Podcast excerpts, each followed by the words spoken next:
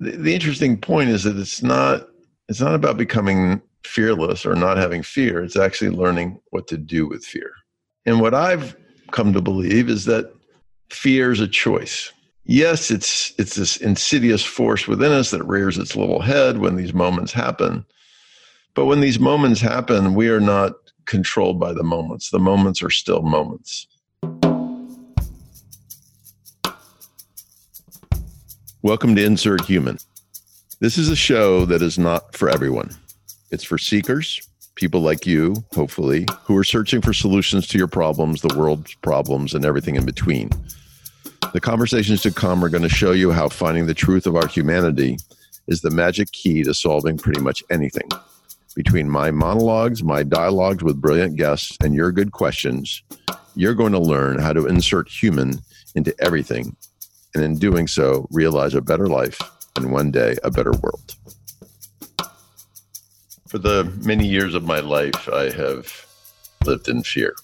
It was crushing, debilitating, mind numbing, soul sapping. It was the barrier between me and me. And it wasn't until the ripe old age of 37 that A, I realized that fear was the enemy, and B, I realized that the only way that I was going to get to the true me was to work through my fear.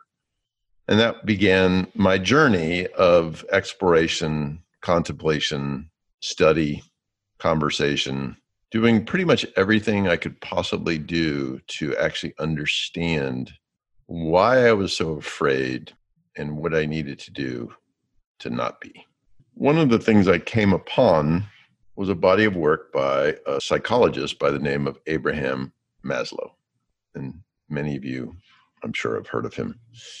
He was an American and studied, research, did his thing in the 40s and 50s. His claim to fame, I mean, he's very prolific in his writings and research, but his, his big one was something that he called Maslow's hierarchy of need. And the gist of it is there are five levels of need. It's a pyramid, which implies the base levels are, in fact, the base and the tippy top level is an aspiration and that's what he called actually what he called self actualization the base levels of need focus really on three things physiological need the need for shelter for food for water. The second level is the need for security or comfort or control resources. And then the third level of need is belonging. Implicit in these needs is the feeling of fear that humankind, including yours truly, when we worry about those base level needs being met, we move into a state of fear. When we f- don't believe that we will be able to meet our physiological need, our need for security, our need for belonging, we become afraid. And that's what caused me years ago to be afraid. I was concerned about my capacity to take care of myself, to take care of my family. I always felt out of control. And I felt very little sense of belonging, very little sense of connection with, with anybody. I really have come to believe that fear is the insidious creature in all of us that gets in the way of us, that gets in the way of real progress, of realizing of the capacity to realize the fullness of our life. And I think Maslow understood that too, right? He he said, listen, in order to get to self actualization, the tippy top of the pyramid, you first have to work through and meet these other need states. But really, what I think he was saying is in order to get to the tippy top of that pyramid, you have to learn how to get on the other side of fear. I mean, fear manifests itself in all of us every day. And my favorite one is our collective fear of strangers fear of people that we do not know, fear of people that do not look like us, fear of people that sound different than us. We really go to this primal place of if they are different than us, they could hurt us, they could take from us. And so we go to a place of fear. The irony about strangers is that on the one hand, we fear them, and yet on the other hand, we desperately seek their love and their validation. That's what social media is all about. There's a great quote from Sean Parker as one of the creators of Facebook.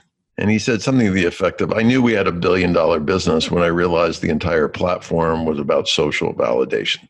We walk the earth fearing strangers, and we walk the earth desperately seeking their validation.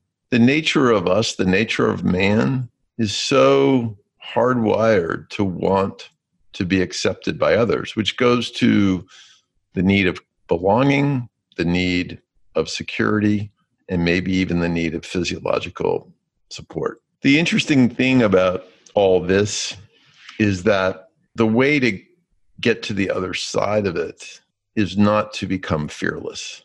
I believe we can't become fearless. I believe, again, back to being hardwired, it's hardwired into us to be fearful. But what I've also come to believe is that these moments of fear, and they are moments. I mean, if you recount your day yesterday, the day before, the week before, I guarantee each of you can identify a moment where you were afraid. Maybe you were afraid of saying something to your significant other. Maybe you were afraid of admonishing your child. Maybe you were afraid of disagreeing with your boss. Maybe you were afraid of, I don't know, going the top of a big building and looking over the edge. We are riddled with all kinds of fears. But again, the, the, the interesting point is that it's not it's not about becoming fearless or not having fear. It's actually learning what to do with fear.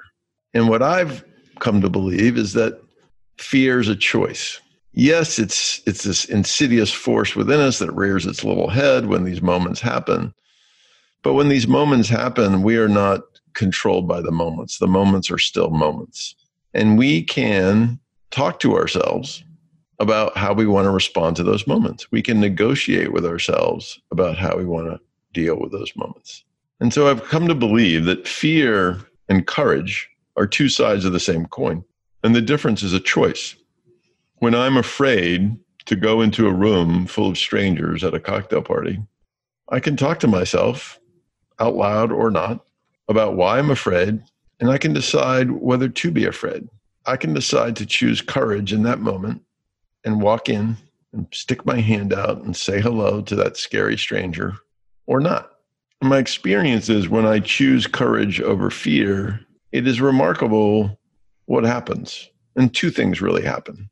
The first thing that happens is 99.9% of the time, I realize there was nothing to be afraid of in the beginning. And the second thing I realize is, wow, I'm so grateful that I chose courage because the consequence was a new relationship, a new experience, a new adventure, a new perspective.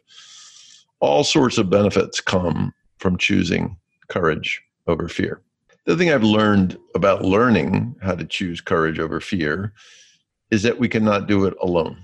And I talk a lot about the importance of finding one's tribe, finding support groups, finding one's village. It doesn't matter what term you put on it. But the irony of self help is you can't actually do it alone. The irony of evolution of oneself is it requires many around you to support you, unconditionally, to guide you on occasion, to applaud you when you make progress, to pick you up when you fall down. Parker Palmer, author who is just profound in his observations of all this, highly recommend his reading. He refers to these, these groups of support as circles of trust. They're not there to solve the problem of you, they're simply there to support your solving or evolving the problem of you. And the last thing I'll say about fear and it's an interesting, I don't call it a phenomenon. It's an interesting truth that the word fear and the word free are remarkably similar. Much like the word trust and the word truth both come from the same place, which I think has something to do with a tree. Fear versus free, fear versus freedom. And that's probably the greatest motivation any human can ever have is the motivation to be free, to be unburdened, to be able to tell the truth, to live the life, to take the risk, to do the things, to engage the people in ways that allow you to realize the fullness of that life.